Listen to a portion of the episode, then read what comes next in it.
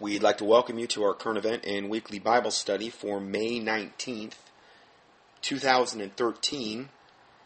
And today, pretty much a study, although it's current events, pretty much, a study pretty much dedicated to the Pope, Catholicism, and the interplay there, then segueing into Islam and how this all ties together. Also talking about how the United Nations now is becoming intricately interlinked with the Catholic Church, particularly with this new Pope that they have. So the first report we have is Pope, a global spiritual leader, proclaims UN leader Ban Ki-moon.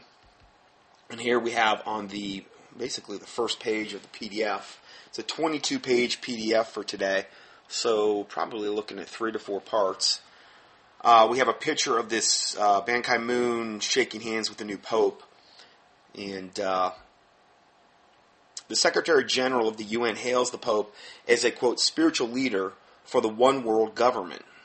so, I mean, it's all playing out biblically like the Bible said it was going to play out. And uh, uh, we're seeing this formation right before our very eyes. The Secretary General also uh, emphasize the goals of social justice and uh, shared between the Vatican and the United Nations. So, social justice. Okay, we're going to get to that in a second. So, in other words, they're trying to see what common ground they have, the Vatican has with the United Nations, and they have the absolute same common ground and really the same agenda. The, I always call it the unholy see, and the UN share common goals and ideas, said Ban, one of the first world leaders to be received at an audience by the new pontiff. Um, he actually got in there before I did. I was the first that the Pope saw after he got in office, because as it should be. And then later you have Obama and Ban Ki Moon and the others. So I, I, don't like to brag though.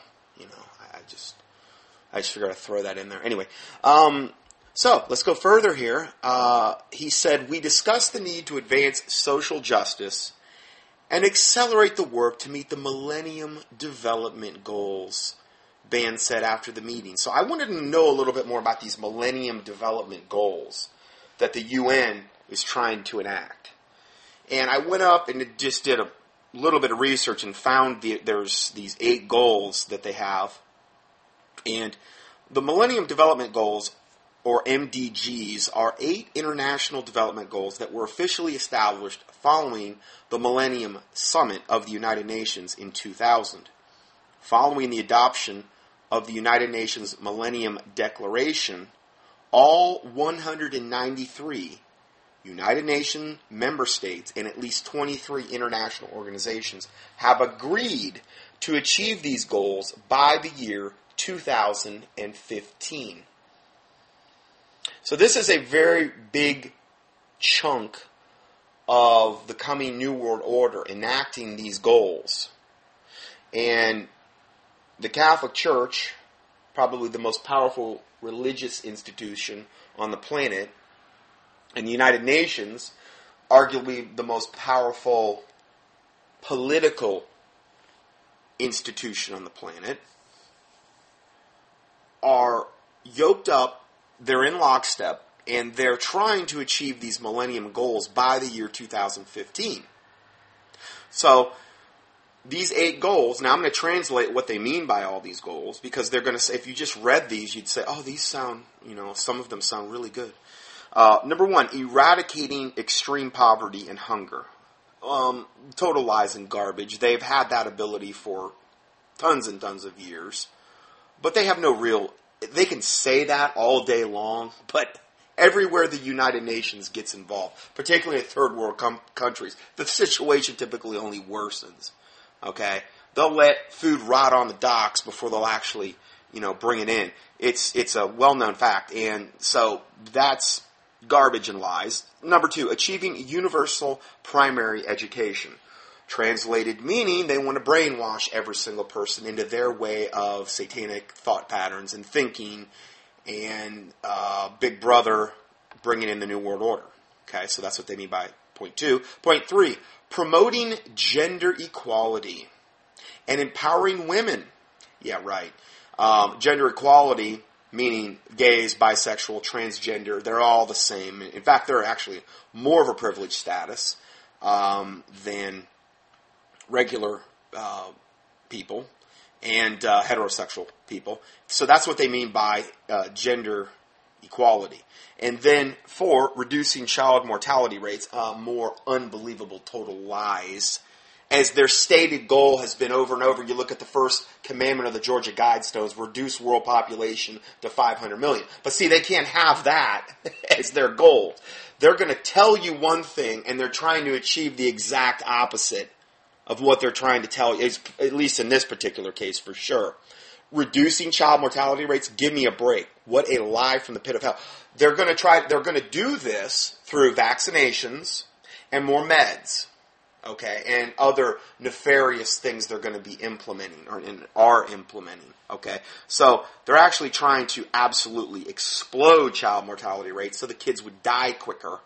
And this is the whole theme of why we have abortion worldwide. And governmental sponsored organizations like Planned Parenthood and these types of people, Bill Melinda Gates, and, and because they're trying to increase child mortality, they want to reduce world population. They want to reduce it most likely 90 to 95% range. I mean, Georgia Guidestone's 500 million. I mean, we're about, we're over 7 billion right now. You know, you do the math, that's a lot of people that have to die. So these are all total bald-faced lies, essentially. Uh, point five, improving maternal health. Again, more unbelievable lies and garbage. That will be done through, I'm sure, vaccinations, which is the primary method that they're going to give us health. But health doesn't come from a needle, and it sure doesn't come from some, some vaccine, many of which are cultured off literal aborted babies and I, am not making that up. They literally are cultured off aborted babies. They're cultured off what they call human diploid cells. If you look it up in the physician's desk reference, there's at least 17 and probably a whole lot more by now. Uh, all kinds of witches brew of garbage they put into these vaccines. They have the capability of putting injectable, um, essentially nanorobots or uh, microchip dust into the vaccines at this point. You don't even know they're there. Uh, aluminum, formaldehyde, which is embalming fluid, squalene, um, uh, mercury, it's beyond neurotoxic. I mean, just an absolute total witch's brew. And this is how they're going to help with child mortality rates and maternal health. Uh, which again, it's all total lies, the exact opposite of what they're trying to really achieve. And then combating HIV and AIDS, which is one of the biggest killers, particularly in Africa, um, and also malaria. They're going to combat malaria. Now, no, they, they want to actually do whatever they can to make these things worse. Because then that will make mortality, uh, lower the life expectancy, kill a ton of people, and these people that are dying are viewed as sacrifices to Satan. That's how the Illuminati would view these people that are dying in mass. Okay? So, um, I mean, Let's just go further. Point seven, ensuring environmental sustainability. Now, whenever you see the word sustainability, it's a buzz, new, new world order buzzword for reducing population. See, we're grieving Mother Gaia, planet Earth, by our mere presence. So what has to happen is we have to be ultimately be herded into cities where she's not grieved near as much, and we can all be controlled that way and herded into these cities um, where we can be controlled, manipulated, killed off, you name it. Because we can't have, they can't have people roaming the countrysides and people out in the wilderness and in the country doing their own thing or trying to, you know, be self-sufficient in that regard. They can't have control over people like that uh, near as well. So, whenever you see the word sustainability, that's what they're basically saying is depopulation and um, a basically New World Order, Big Brother, 1984, George Orwell grid uh, system where you're locked into some type of city and um, uh, you know your ability to travel is basically almost non-existent at that point. That's if if you let things go out. This is the way they would try to uh, work it. And then number eight, developing a global partnership for development, whatever that means. Developing a global partnership for development. Okay, whatever. Um, basically, all getting yoked up all in the same satanic antichrist false prophet playbook is what their goals are. Okay? And so Ban Ki-moon goes on to state, quote, Pope Francis is a man of peace and purpose. He has a voice for the voiceless. Again, more total satanic lies. Um, I post my teaching here that I did on 31713 of this year. And on the table of contents, the first two things I talked about was new pope tied to Argentine, Argent, Argentina's dirty war. Uh, the guy's got a very long list of, of crimes that he has committed, but at the same time, these crimes, he was faithful to the Catholic Church. He was he did what he was told, and this is the reason why he was allowed to get into the position of pope. All of the popes are absolute total reprobate devils from the pits of hell. And they only got where they got by totally selling out to Satan. Okay, just like the rock stars do, like Lady Gaga and them, you got to sell out to Satan. You, you've got to prove to Satan that you're going to do as you're told. Those are the only people that are allowed to move up, and I also believe that it most likely has to do with their bloodline as well, from a, from an Illuminati standpoint. And then the second point here is accused criminals uh, accused criminal becomes the first Jesuit pope. He's also the first Jesuit pope. Also in the, in the part before this, this is part two of the teaching for 317.13. I read the Jesuit, the extreme Jesuit oath of unction, which is the oath they have to take before they become a Jesuit, and it's beyond horrific. So, if you want to hear that, just access part one. And Cardinal Jorge Mario Bergoglio, which is the current pope now, Pope Francis is tainted with dirty war allegations and baby trafficking, and he is now the new pontiff of Rome. So we just went over a lot of the things that were exposed about him to prove the point that you just have to be sold out to Satan and do as you're told and not sell out the Catholic Church in order to move up in the hierarchy. So, uh, Ban Ki moon said he also invited the Pope to visit the United Nations at his earliest convenience. Uh, Ban gave the Pope a large book with the Charter of the United Nations in six languages, just so he would be reminded of what the goals of the UN are, which is total world domination and bringing in the New World Order, a one world government, one world political system, one world currency, and one world religious system. Uh, next report: Is the Pope is Pope Francis laying the groundwork for a one world religion? After he was elected, the, t- the cover of Time magazine declared Pope Francis to be the new world pope. That's what Time magazine said. Okay, Time magazine basically a mouthpiece for Satan. Okay, he is he was known as quote the new world pope. Why didn't they just say the new world order pope? That way they could have really got it all in there. And since his election, Pope Francis has made it abundantly clear that he is going to make ecumenical outreach a top priority. He has spoken of his, quote, determination to continue on the path of ecumenical dialogue, end of quote. And he has already held a number of very high profile ecumenical meetings. Now, ecumenicism mainly refers to initiatives aimed at greater Christian unity or cooperation. It is used predominantly by and with reference to Christian denominations and Christian churches separated by doctrine, history, and practice. There's literally thousands of denominations, of which there's zero Bible for. Zero. Okay? No Bible for denominations, as far as I can see. But there's thousands of these splinter, so so-called, most of them pseudo-Christian denominations. Some of them rank apostate. Some of them, you you could still walk into a church now and get saved in certain denominations. But most of them, I don't believe that would be the case. And what the Pope needs to do is take all of these splinter organizations and unite them. That will be one of the main thrusts of the Catholic Church to get all people that would that would refer to themselves as Christian in any way, shape, or form, and get them all on the same page, so so we can have a one world religion. Now, obviously, they're all going to have to yoke up ultimately with Muslims, Buddhism, Hinduism, whatever, Zoroastrianism all of those are going to have to get on the same page, but one thing, at one step at a time. These are like satanic baby steps, you know, and um, this is what the Pope is is really working to do right now. So, not only has Pope Francis worked hard to reach out to leaders from various Christian traditions, he has also made it a point to try to acknowledge the mutual bonds that he feels with other religions. See?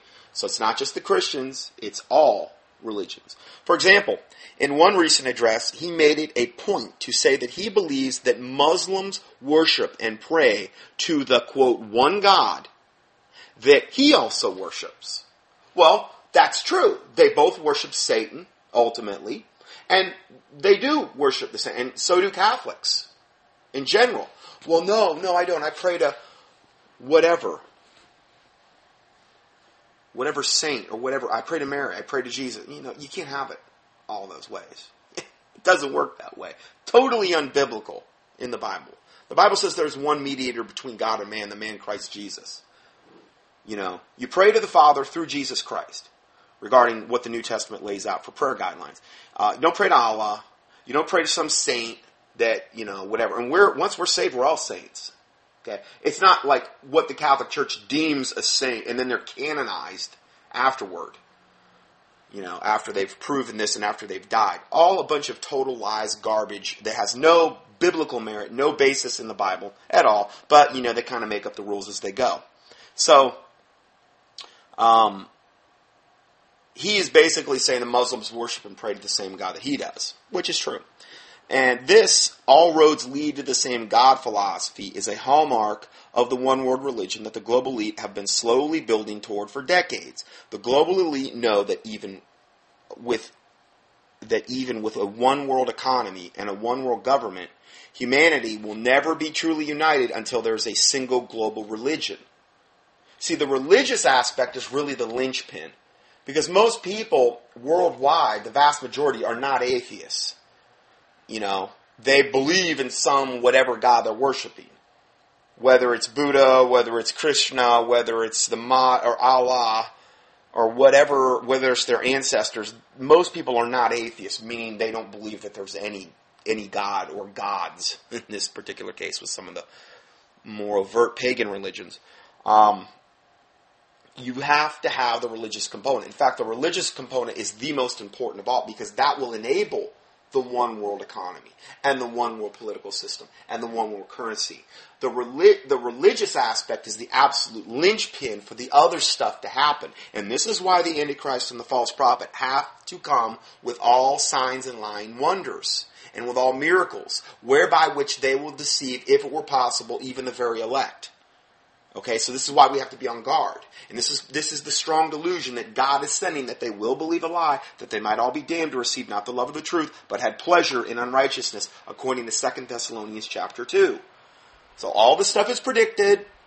All is going to happen. We can't do anything about it. Not to say we're not supposed to expose it and reprove the unfruitful works of darkness and have no fellowship with them. So, you know, that we're not ignorant of Satan's devices lest he get an advantage of us, according to 2 Corinthians 2.11, or that we're destroyed for lack of knowledge, as according to Hosea 4.6. We don't want to be, have any of that stuff happen to us. We want to be on guard and watchful, as Jesus said in Matthew 24, to be not deceived.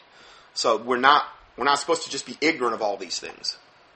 And um, if we're not ignorant of it, then it's our responsibility to help warn others as well um, as part of the body of Christ. I mean, if you were in a burning building, wouldn't you want somebody to come and help you out?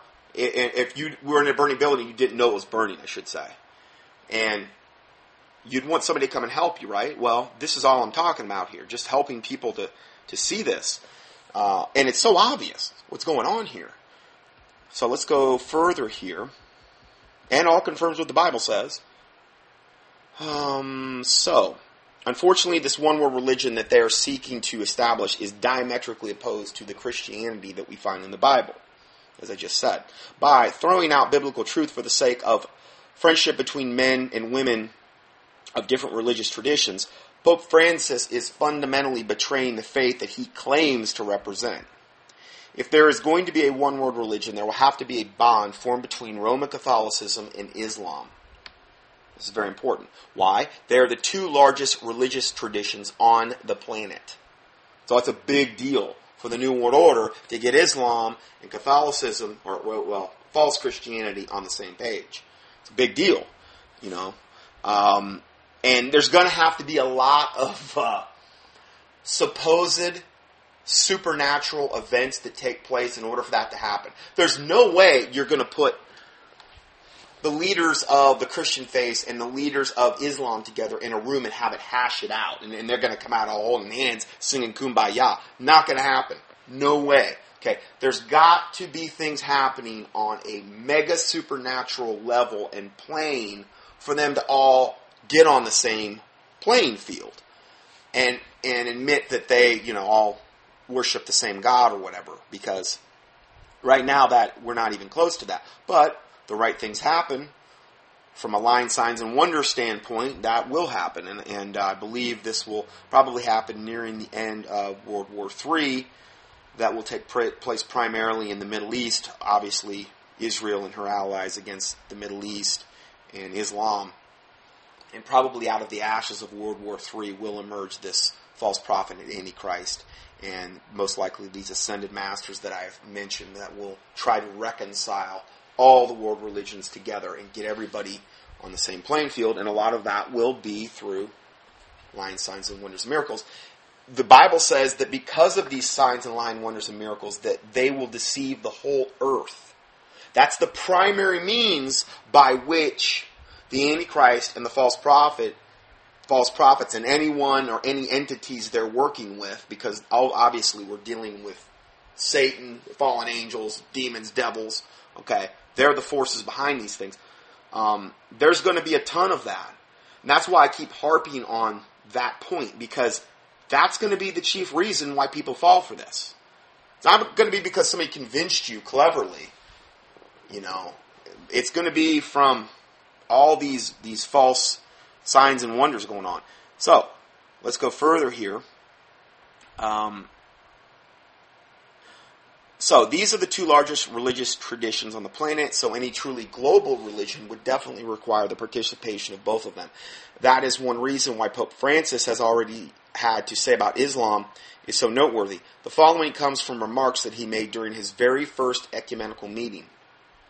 He said, quote, I then greet and cordially thank you all, dear friends belonging to other religious traditions. First of all, the Muslims the Muslims, who we're going to discuss at length um, for really the remainder of this particular teaching after we get through the Catholicism stuff.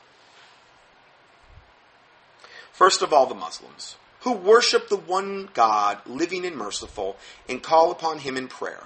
So this blasphemous devil from the pit of hell has the audacity to say that Muslims who worship Allah, who is the moon, pagan moon god, and has always been the pagan moon god, has, has the audacity to equate Allah, this fallen angel, with the God of the universe.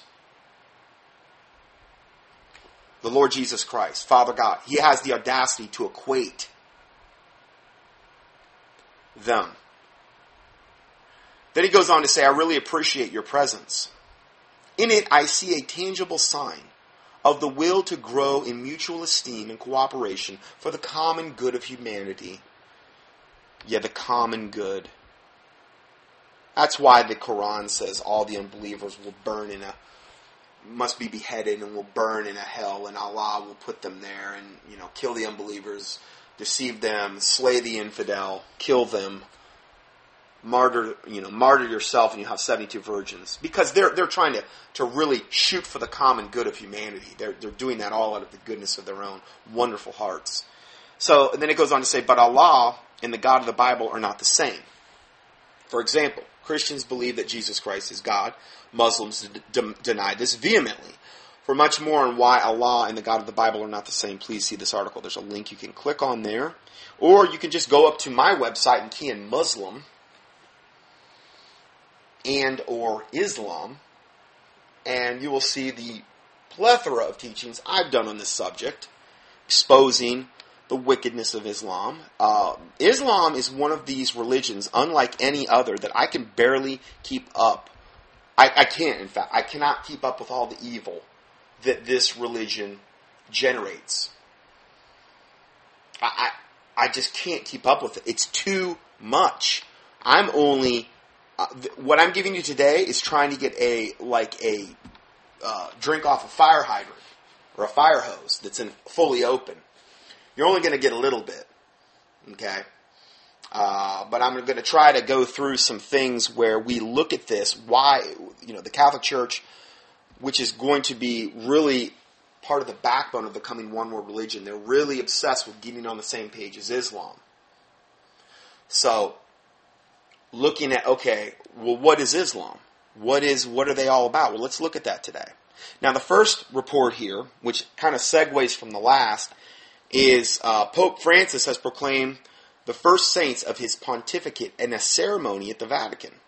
A list which includes 800 victims of an atrocity carried out by Islamic Ottoman soldiers in 1480. These were Islamic Ottoman soldiers. They were beheaded in southern in the southern Italian town of Otranto after refusing to convert to Islam. See, this is Islam. You convert or die. Not to say the Catholic Church wouldn't do the same thing, but Catholicism is not Christianity. It's not even close to it. It's not what the New Testament defines as Christianity. Jesus Christ didn't tell us to go around and kill, torture, and burn people at the stake for not converting to Christianity, which was common practice for the Catholic Church, and it was also common practice for the good old Muslims. So these people refused, 800, I believe, Catholics, refused to convert to Islam, so the um, uh, Muslim Ottoman soldiers beheaded them all in one, I guess, in one day. There was no hint, but there was no hint of anti-Islamic sentiment in the homily that Pope Francis delivered before tens of thousands of worshippers gathered in St. Peter's Square. So th- there's all this contradiction, contradictory behavior. I'm surprised they would pick these 800 people to um, canonize or whatever they're doing. Yeah, canonize, meaning they actually took their skeletons and shot them out of a cannon. No, just kidding, teasing. Um, I'm surprised they would pick these 800 people who were all beheaded by Muslims to canonize right after the popes come out and said, you know, oh, you, you, you, uh, Islam, you Muslims worship the same God we do, the one true God, and pray to Him. You know, I'm surprised they want to kind of stir that pot, but he did. And uh, that was the first, has proclaimed the first saints of his pontificate and ceremony at the Vatican. So, see, he says who's saints and who's not saints because he's the Pope and he's supposedly infallible. He believes he's the vicar of Christ on earth. The vicar of Christ is actually one of his titles. Vicar means substitute. So he believes he's the substitute for Jesus Christ on planet earth. Okay? He's nothing but a devil from the pit of hell that will burn in hellfire white hot though. Okay, that's all he is. He's nothing but a, a absolute total tool of Satan to take as many people to hell on planet Earth as possible. Sorry, I know I'm sugarcoating things, but you know, this is actually what the Pope is. Can you imagine when he gets to hell? If you pay the price in hell for your sins on earth, because Jesus Christ isn't paying your sins in hell. You've rejected his blood. You've rejected his death, burial, and resurrection. Can you imagine when the, any pope gets to hell and all the people that stayed in the Catholic apostate faith and clung to it and adored him and worshiped him and followed him, the blood on that pope's, I, I can't even fathom it. Now, I understand they made their own choices. But still, I mean, I just can't even fathom uh, the punishment for any pope in hell. Uh, next report. Muslims believe Jesus will soon join the Mahdi to force Christians to convert to Islam. Okay, I just took a little break because I wanted to add in the teaching I've actually done on this particular Jesus there in reference to in this article known as Master Jesus, one of the ascended masters that we'll be making coming on the scene very soon. These looks like the same Jesus pictures you see in all the churches that Michelangelo and the Catholic Church have given us. Um, that's the Jesus that's coming back. Whereas the Bible talks about, you know, if a man hath long hair, does it, does it nature therefore itself teacheth you that it is a shame for man to have long hair? Okay? Whereas the long haired Adonis looking type Jesus that's portrayed in the Catholic Church is not biblical. Uh, the Bible talks about Jesus' physical appearance that says that there was no beauty in him that we would desire him, okay, from a physical standpoint. And so all this, people are being prepared through these pictures, probably through the images of this false Jesus more than anything else. If you have these images in your house, just understand you have a big fat devil that you've just brought into your house. You have a picture of an ascended master devil incarnate in your house. Okay? You need to get that and any other cursed objects out of your house. Period. You know, it's a no-brainer. Well, I couldn't burn the picture of Jesus. It's not Jesus that you have a picture of. It is a devil. A devil. Okay? We wouldn't have any ability to know what Jesus looked like anyway like I said, Michelangelo, who was obviously way after Jesus, started painting those pictures, and that was his interpretation of what he thought Jesus looked like. And that spawned out of the Catholic Church, which we know is of the devil. Okay? So, I mean, anyway, I'm going to get to that in a second, my teaching I've done on that subject. But, the Muslims believe Jesus will soon join the Mahdi, okay, or Imam Mahdi, or um, also known as the, I believe, the 12th Imam okay, who is their awaited Savior. Okay, Muslims believe Jesus will soon join the Mahdi, or the Muslims' awaited Savior, to force Christians to convert to Islam. Now, I don't believe it's going to go down that way. I think that when this Jesus makes his appearance, ultimately he will try to force people to convert to whatever the one world religion is going to be designated to be. It's not going to be converting everybody over to Islam. Okay, you have to understand the Muslims believe certain things, the Christians believe certain unbiblical things, the Buddhists believe totally unbiblical things. People have a lot of false conceptions of what they believe is going to happen in the future. I'm not saying all Christians believe the false thing, but I'm saying a lot of them do. So, contemporary Muslim apocalyptists have borrowed from their Christian counterparts to discern the dates regarding the Antichrist's arrival, said David Cook, an expert on Islamic eschatology and associate professor at Rice University. Um, at Rice University, you have to eat rice every meal. It's really weird. Kind of a culty thing. Anyway, just kidding. Um, he says there are Muslim apocalyptic readings of the book of Daniel, Ezekiel, and Revelation. Muslim apocalyptic readings. That's pretty creepy. Um, and he goes on to say the only difference is the good guys are the Muslims, not the Christians. Well, of course. The Muslim Jesus destroys the cross and converts the Christians to Islam. I think this ascended master Jesus will destroy the concept of the cross. I think he will re- try to refute the fact that the cross ever happened the very thing that a Christian bases his whole concept of salvation and avoiding hellfire on, meaning the death, burial, and resurrection of Jesus Christ, his death on the cross, his shedding of his blood on the cross, that very concept, that master Jesus that's coming, will totally try to refute and say it never happened. Guaranteed this is what's coming. He's sure not going to point people to the true Jesus Christ of the Bible. He's a counterfeit. And Satan always has his counterfeits.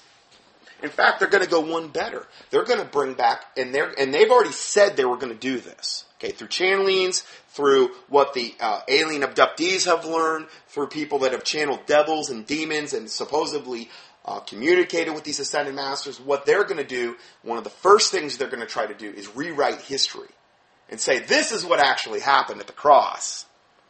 Okay? Jesus wasn't even present. He was whisked off the cross and actually married Mary Magdalene.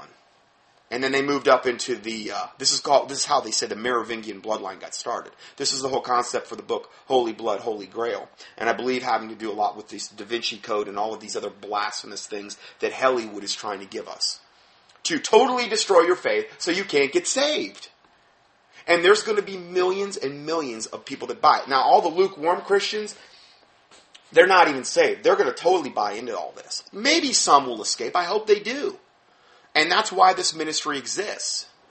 To, you know, hopefully guide them through this these landmines that are out there that most of them haven't even gone off yet. these landmines. This one that I'm talking about, when the old ascended masters and the Antichrist and the false prophet make their big debut, these haven't even happened yet. Um, so we're trying to avoid all these pitfalls that are that are inevitable to happen. So this Muslim Jesus destroys the cross and converts the Christians to Islam. Said a professor of Islamic studies at the University of Virginia. Whether he does so violently or not is a matter of debate. Now remember, this is a Islamic professor of Islamic studies at the University of Virginia. In Islamic tradition, Jesus is joined by a figure named the Mahdi, or Imam Mahdi, or the 12th Imam, who helps subdue Satan right and rid the world of corruption and injustice. This is their version, okay? And this is why jihad for a certain sect of Islam exists. Because they believe only through mass bloodshed and pretty much the extermination of the Jews will they bring about the Imam Mahdi. You know, could you imagine if Jesus told us that before he left regarding it's like his second coming? He's like, well, um, I know I've taught you all this stuff, but you're going to have to go out there and just just destroy and kill as many unbelievers as possible if you want me to come back. I mean, I'm sorry, guys, but I, I know I said what I said in the Gospels and all the other, but you know, put that aside. You're going to have to go out and butcher as many infidels, as many unbelievers as possible if you want me to come back. That's the catch. Can you imagine if Jesus Christ, the Bible said that? but this is what their awaited Savior said, okay? It's, it's just good fruit. I mean, come on. We, we can't argue that it's just good, fun fruit. So, yeah, this is, uh, Jesus is coming back with the Imam Mahdi, and he will help subdue Satan and rid the world of corruption and injustice. Now, we've done many teachings on this subject. If you key in, there's a, well, actually, key in Mahdi, M-A-H-D-I, in the search box at contendingfortruth.com, or just, I already have a link for you here. You can click on, it'll take you right to that search page on my website. Um, and uh, you can hear more about it, because that's too large of a subject for me to cover. Going back to the article, it says some Muslims don't like the idea of Jesus playing the messianic hero and have thus assigned a larger role to the Mahdi, said Cook. That belief is strong among, among Shiites, particularly the Twelvers in Iran. Now, these are the ones that really believe in this concept of the, their um, Islamic awaited savior, the Imam Mahdi, the Shiites. The Sunnis, not so much. So, the Shiites, particularly the Twelvers in Iran, I'm going to explain that in a second, where President Ahmadinejad has often spoke of the Mahdi's return, and he believes he's going to be integral in bringing about their awaited savior, the 12th Imam, uh, President Ahmadinejad of Iran. So, Twelvers believe the Mahdi is the 12th Imam, hence their name. A descendant of the Prophet of Muhammad who has been hidden since the 9th century in some kind of well. He's been in some kind of well. I guess he's really soggy by now. I mean, he's been in there since the 12th century, that's a long time to tread water. You know what I mean? It's crazy. Anyway, um, so in addition to Iran, faith in the Mahdi's imminent arrival is widespread in Afghanistan, uh, Iraq, Turkey, and Tunisia, according to a 2002 Pew Research Center poll. So now, let me just talk a little bit more about this whole concept of Master Jesus, because I believe this, this thing alone is going to deceive more Christians than any other deception that there is because they're so locked into the fact, though they may not even be thinking about it right now, but they're so locked into the fact that that's the image of Jesus, and if I see some dude that looks like him, that's Jesus.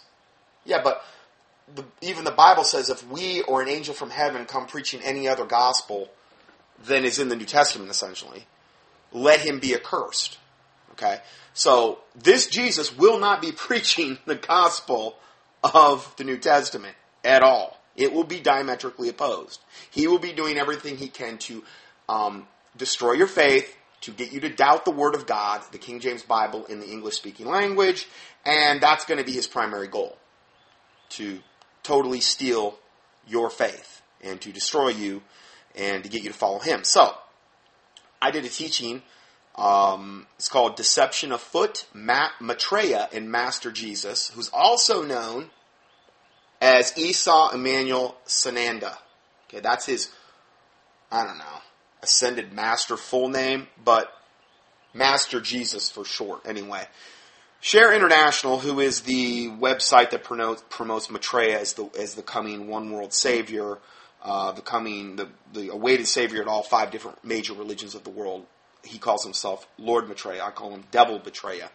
Share International, which is a United Nations sponsored website, only one out there that actually promotes him uh, promotes uh, Maitreya as the coming awaited savior. He says he's the the Krishna to the Hindus, the fifth Buddha to the Buddhists, the Imam Mahdi to the Muslims, the Christ to the Christians, and the Messiah to the Jews. Okay? So, Share International is now advertising Maitreya's emergence on the History Channel, on Rush Limbaugh, on Nancy Grace, on Anderson Cooper 360, and the Wall Street Journal. Now, I, I either listened or saw all of these personally. Okay, they were actually advertising him to make his big debut really soon. Problem is, is it's only going to happen when God permits it to happen. Okay, so the Lord's up there, and he's like, and, and devil may have all kind of plans. He's wanting, it. he's chomping at the bit. Hey, if the devil had his way, 1984 would have been a reality with George Orwell. Would have would have all been in this Big Brother society by 1984. Well, obviously, it wasn't God's timetable, and Satan has to do what God permits him to do. And Satan's always trying to run ahead and run ahead and get it and get this all, get the whole satanic ball rolling and get the whole new world order going. And God's like, no, it's going to be in my timing. So they were advertising Maitreya, his, his emergence, on, I mean, History Channel, Rush Limbaugh, Nancy Grace, Anderson Cooper 360, yep, Wall Street Journal, yep, absolutely. Maitreya seems to have a strangely similar share and save the world peace agenda to that of purpose driven pastor Rick Warren, with his global PEACE plan. They all, and it's like these new millennium goals that we just talked about in the United Nations. Rick Warren's totally yoked up with the United Nations. He's a Council on Foreign Relations member. I mean, the guy's totally satanic to the core.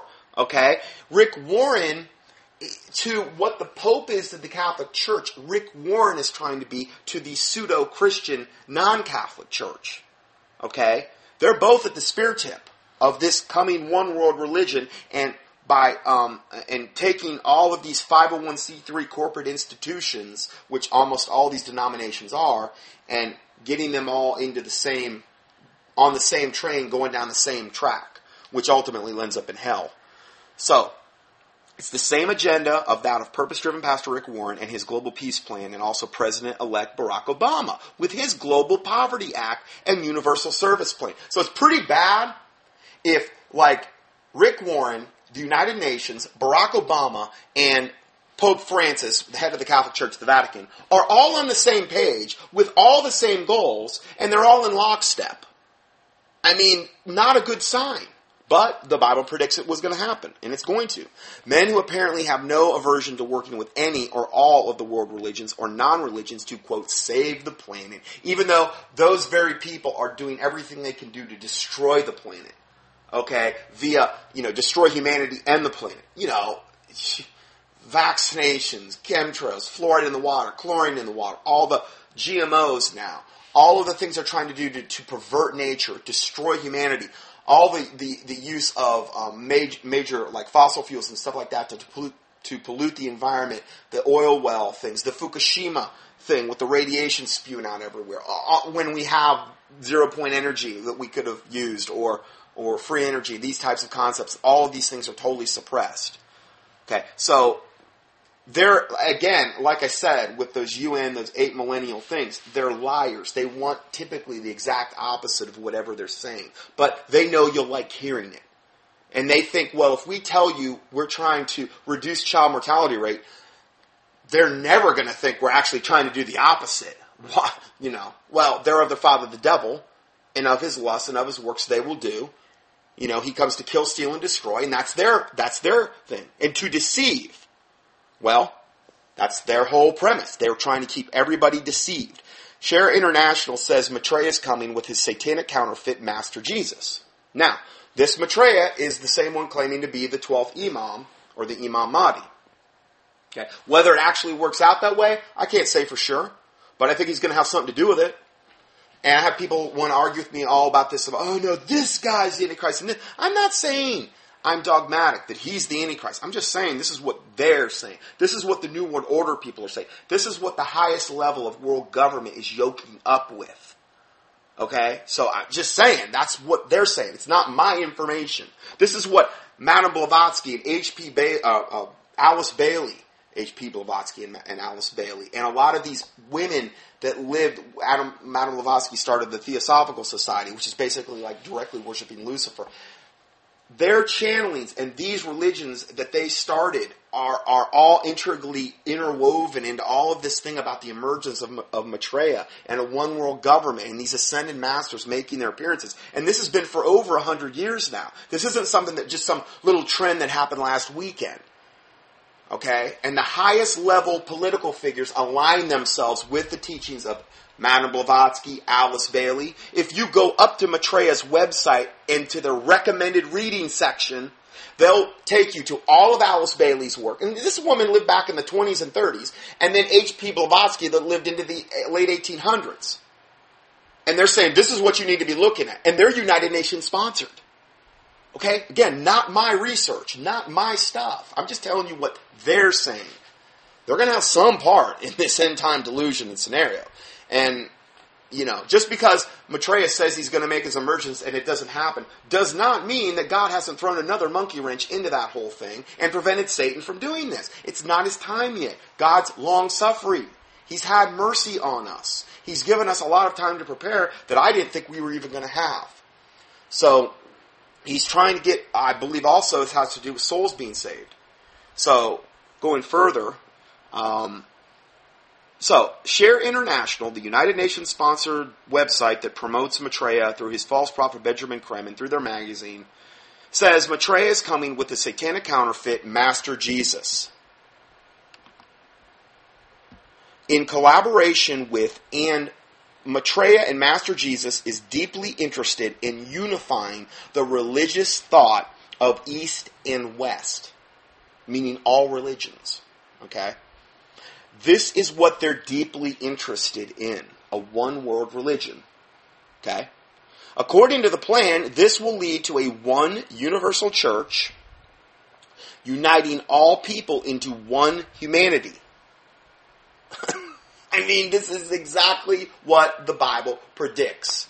And I don't know of any higher stage on the planet than the United Nations where, and uh, you know, obviously the other things that we've mentioned, where they're all saying the same exact thing at a very high level. It's not like some sect of the Mormons is saying this. This is like, you know, the United Nations and, and the, the, some, the Illuminati, the highest level in the Illuminati are, are in league with this.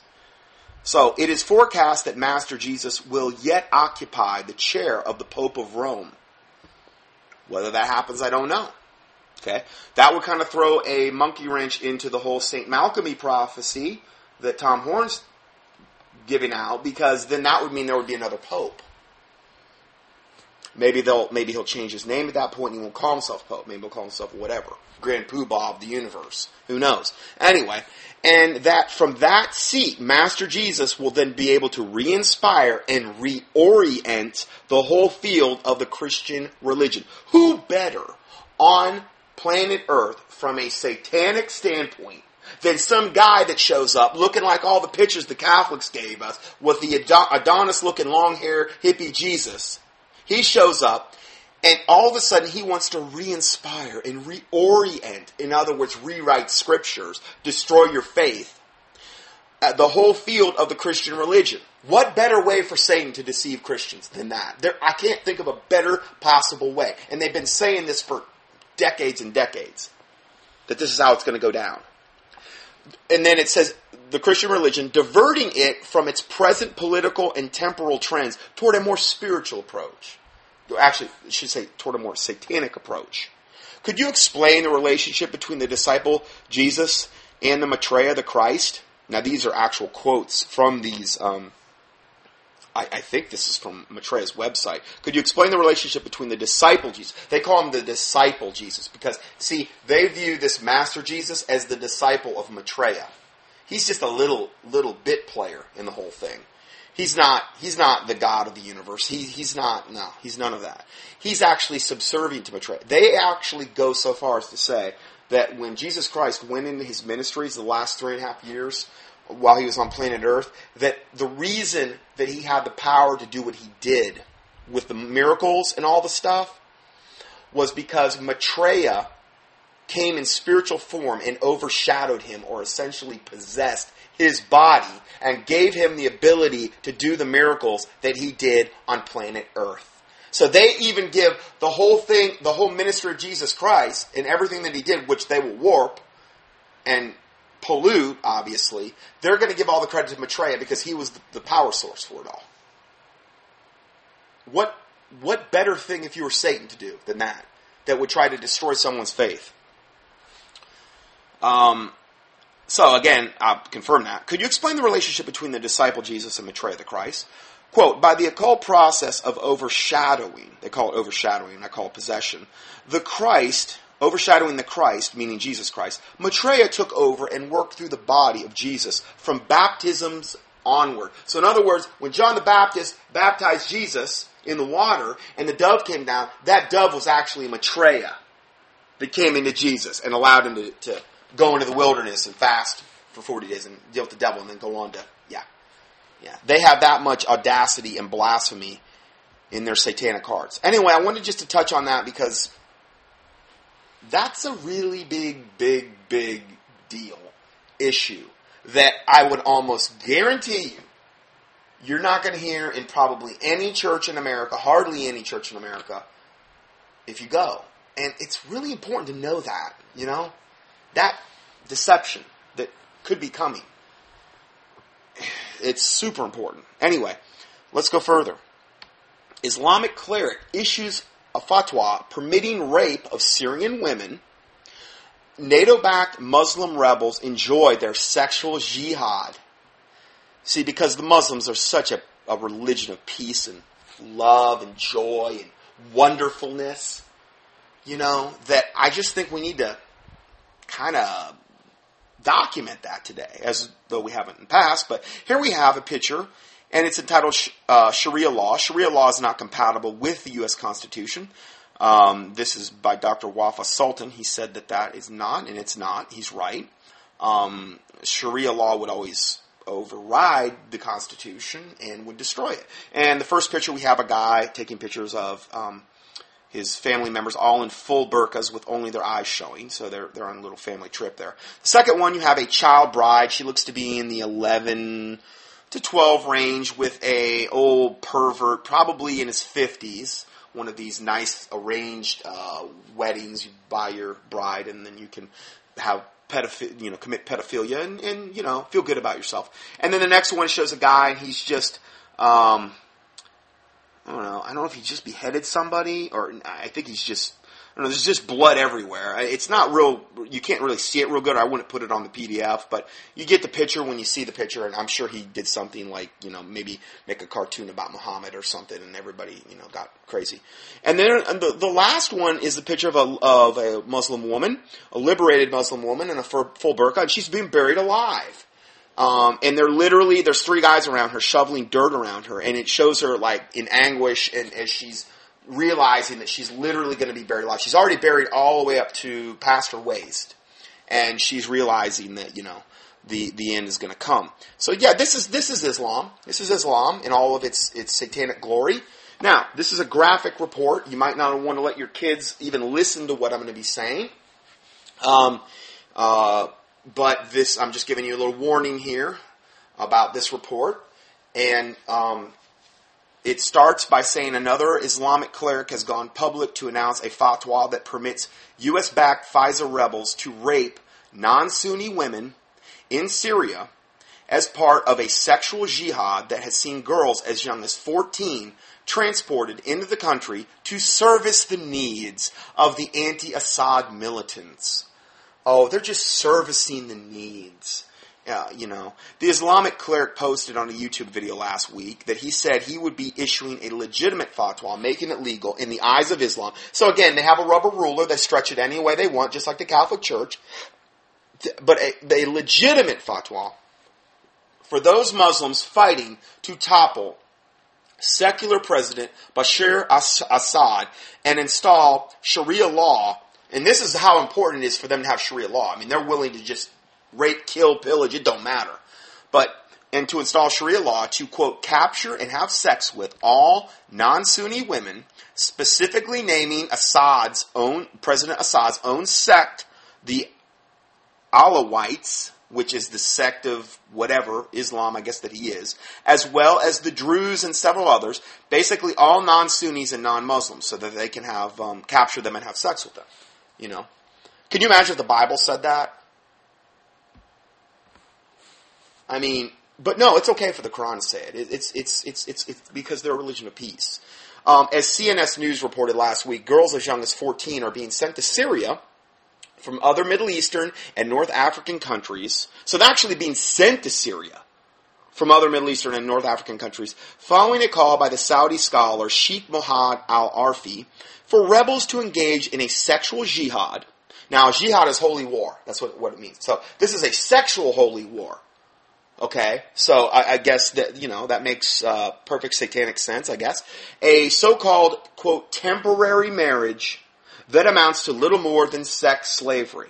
See, these sick, debased, perverted Muslim men can go in and like I told you about the story about Khomeini, where he went in, one of his followers was there, and he walked in the door, and, and I guess he had been there, uh, known this guy or whatever, devoted follower of Khomeini, the uh, Ayatollah Khomeini, in Iran, walks in the door and sees his three year old daughter and instantly takes a fancy to her. And then asks the father later, hey, you know, I want to have a temporary marriage with your daughter so I can have my way with her tonight. And um, the the wonderful, wonderful protective dad agrees happily and, and feels as though it's an honor to give his three year old daughter to good old perverted maggot Ayatollah Khomeini, um, this you know, disgusting pervert from the pit of hell and goes in there and has his way with the three year old the whole night.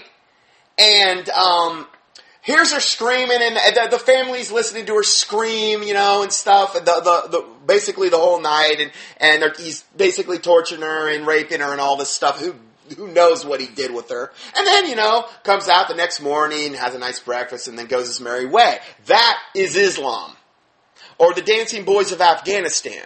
Where, and if you don't believe about that, just key in Dancing Boys of Afghanistan, or I'm sure if you do it on YouTube, it'll start to key in before you even, it kind of starts to fill in the blanks for you.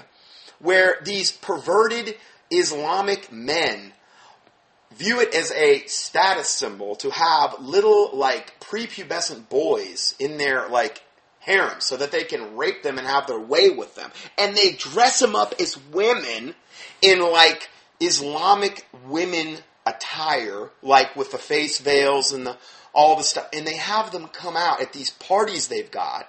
And I mean, you see the parties. There's all these Islamic guys around drooling over some little boy dressed up like a woman that comes out and dances Islamically seductively. And then the men bid whoever has the most money essentially gets to take him home or buy him. And there's, and these are, there's like whole legions of these little boys that have been bought and are being used as basically like sex slaves by these sick, disgusting, depraved Muslims that do this. That is Islam. Okay? So, again, um, I'm not sugarcoating this at all. Uh, let's go further here. Later, he backtracked after pressure.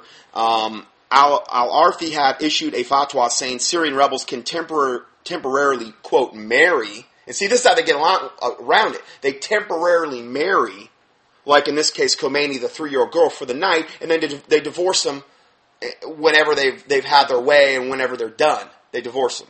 Isn't that convenient? You know, I tell you. And, and this is a religion that our government is giving unbelievably protected status to and is doing everything they can to promote this and shove this down our throat. Just like the whole gay, lesbian, transgender, bisexual agenda. This is no different. Like I said, if it's evil, if it's wicked, and the more dark and evil it is, the more protected it will be in this wicked, ungodly planet. Particularly in America. So, um, going further here, um, yeah, Al Arfi had issued a fatwa saying Syrian rebels can temporarily marry Syrian girls as young as 14 and promising paradise to the wives concerned. So hey, that's an extra perk for them, you know. They're, they yeah, they're gonna get raped and, and used and misused and all, but you know, they have paradise to look forward to and unfortunately the only thing they have to look forward to is hell because they need to get saved and I, I, I pray that they do get saved. But, I mean, if, it's just all so warped and evil. The fatwa allowed intercourse marriage with captive Syrian women that lasts for a few hours. This is only a marriage that lasts for a few hours. Why? In order to give each fighter a turn. That's a quote. So, you have your way with a woman for a little bit, and then you divorce them in order to give each fighter a turn. A turn at the woman which in Human Events Reports notes is also known as gang rape. Gang rape. Okay? That's all this is. This wonderful, wonderful religion of peace. Egyptian sheik, uh, could you imagine if the Christians were doing this anywhere on the planet on any scale at all? Like openly, like this? I know there's a lot of garbage that goes on in, in a lot of Christian so-called churches. Catholic Church being the chief you know, pedophilia and all that garbage, and I promoted that. But I mean, these guys are doing it right out in the open. You know how the press would would I mean absolutely? But no, no, no, no. This isn't mentioned. Egyptian sheikh Ishwak also once urged infidel captives to be taken to the slave market, where slave girls and concubines are sold and distributed amongst the jihadists, evidently for their pleasure um, then he says, quote, you go to the market and buy her. She comes, she becomes your legal mate through a contract, a guardian, or any of that stuff. Now, this is a quote from this, from this Ish, Sheikh Ishwak Huwani. So you go to the market, you buy her, she becomes like your legal mate. Though without a contract, a guardian, or any of that stuff. Can you imagine going to the grocery store and they have like an aisle for women and you just go there and buy one you like? And she just becomes your legal mate for whenever, or whatever time you want that to be, and then you divorce her. So, in other words, when I want a sex slave, I go to the market, I pick whichever female I desire, and I buy her. End of quote. you know, women's rights couldn't ask for a more loving, merciful, giving, I, I don't even know what, what adjectives I, to use. Who could want more as a woman than, than this, to be treated like this? Now, this is true liberation, women. We need to, you need to all be standing up and screaming Allah Akbar, and I'm just kidding, obviously, and just, you know, praising Allah for his, his loving, merciful kindness for women worldwide. You know, and, again, you know, obviously all sarcasm, but um, yeah, this is this is basically what we're dealing with here. I mean, this is this is fun stuff. While innumerable reports of FSA militants raping Syrian women have been ignored by the mainstream media, of course, of course, because anything against Islam is is not politically correct. I mean, this is a protected class. I mean, you know, Anyway, the Atlantic Wire today claims that a mere 1% of all rapes in Syria are carried out by opposition fighters, and that the vast majority are committed by regime soldiers, the guys we're talking about here, despite evidence that Assad troops have reportedly, repeatedly been ordered not to sexually molest women. In other words, Assad, the guy they're going against, have, their troops have repeatedly been ordered to not sexually molest. The other ones, the hardcore Islamics, the jihadists, they have been repeatedly ordered to rape the women and have temporary marriages and rape and pillage and do whatever they do. Syrian girls are also being raped by Jordanians in refugee camps as well. Men, usually from Saudi Arabia and other Gulf states, are given free reign at the camp. Oh, isn't that wonderful? Coming in the guise of benefactors offering charity. In return, many want a wife um, reports Channel 4 News. But these marriages of convenience for the men at, are, are, are, are marriages of convenience for the men at least. So-called pleasure marriages they give cover a sheen of respectability to what is often wealthy men exploiting vulnerable women or children for sex. What also happens with these temporary marriages? Okay. Uh, think about this. How many girls are probably pregnant after this all happens, discarded like trash, impregnated. She don't have any, and she's disgraced.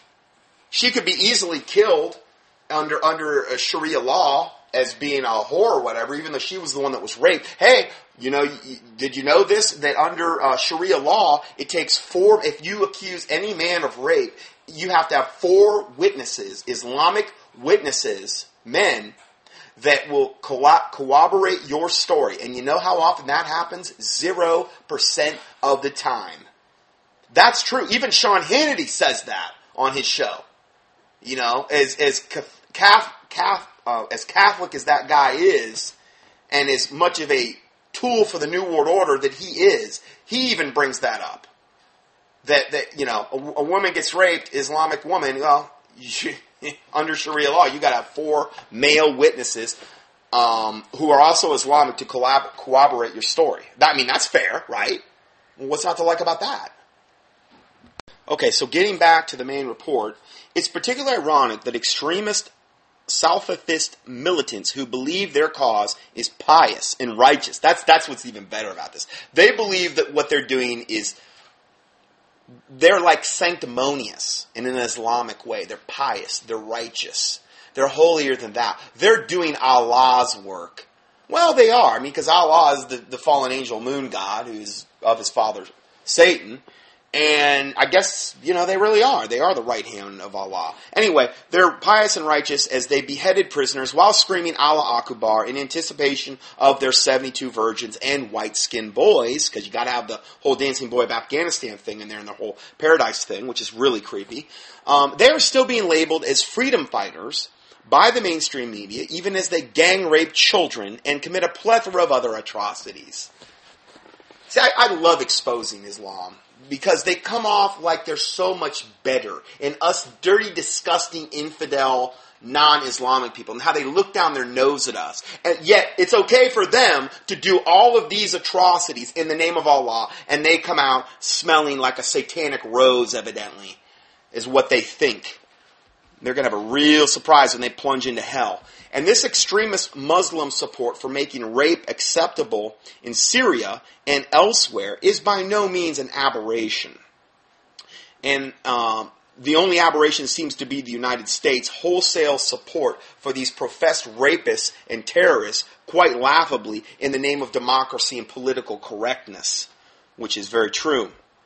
So I'm going to go ahead and end part uh, one there, and we're going to go to part two next. God bless you. Scott Johnson's weekly audios are available for free 24 7 on the internet at contendingfortruth.com. That's C O N T E N D I N G F O R T R U T H dot com.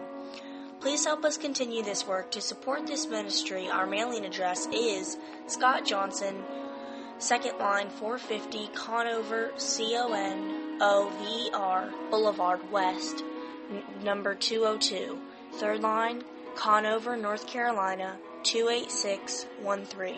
Or on the internet, PayPal can be used at contendingfortruth.com.